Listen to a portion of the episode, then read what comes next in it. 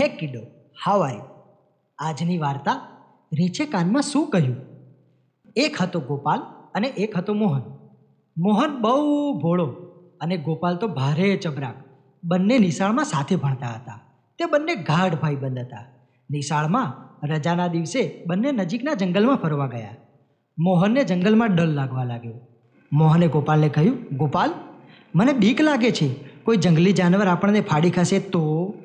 ગોપાલ કહે, અરે તું તો સાવ ડરપોક છે. તારી સાથે હું છું ને, તેથી તારે ડરવાની જરા પણ જરૂર નથી. મોહન ફરી બોલ્યો, પણ ગોપાલ, આપણી પાસે જંગલી જાનવરનો સામનો કરવા કોઈ હથિયાર પણ નથી. તેનું શું? ગોપાલ કહે, અરે હથિયારની શું જરૂર છે? આપણે બંને છીએ ને, મોટા મોટા અવાજ કરી એમને ભગાડી દઈશું. બંને મિત્રો આમ વાતો કરતા જ હતા.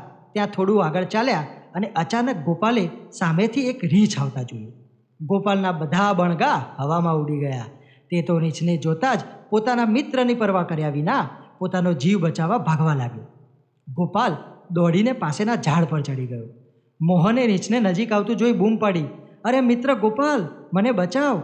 પણ ગોપાલ તો ઝાડની ઊંચી ડાળીએ પહોંચી પાંદડાઓની ગટામાં સંતાઈ ગયો. મોહનને ઝાડ પર ચડતા આવડતું ન હતું. તેને થયું કે હવે શું કરું? પણ મોહનને એક ઉપાય મળી ગયો. તે પોતાનો શ્વાસ રોકી જમીન પર મરદાની જેમ સૂઈ ગયો. ના હાલે કે ના ચાલે? થોડી વારમાં રીંછ મોહનની નજીક આવ્યું તેણે એના શરીરને સૂંઘી જોયું. રીંછને થયું કે આ તો મરેલો જ છે, એટલે તે ત્યાંથી આગળ જતું રહ્યું. ગોપાલે આ જોયું, પણ એને ખબર ન પડી કે રીંછ શું કરતું હતું. રીંછના ગયા પછી ગોપાલ ઝાડ પરથી નીચે ઉતર્યો. એણે મોહનની મજાક કરતાં પૂછ્યું, અલ્યા મોહન, શું રીંછ તારું સગું વાલું હતું કે શું? એણે તારા કાનમાં શું કહ્યું? મોહન કહે રીંછ મને શિખામણ આપી ગયું કે મુસીબતમાં સાથ છોડી જાય તેવા મિત્રનો કદી વિશ્વાસ ન કરવો.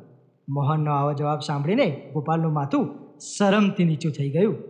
મિત્રો, મજા આવીને આવી જ બીજી વાર્તાઓ સાંભળવા માટે જોડાયેલા રહો. Stay tune by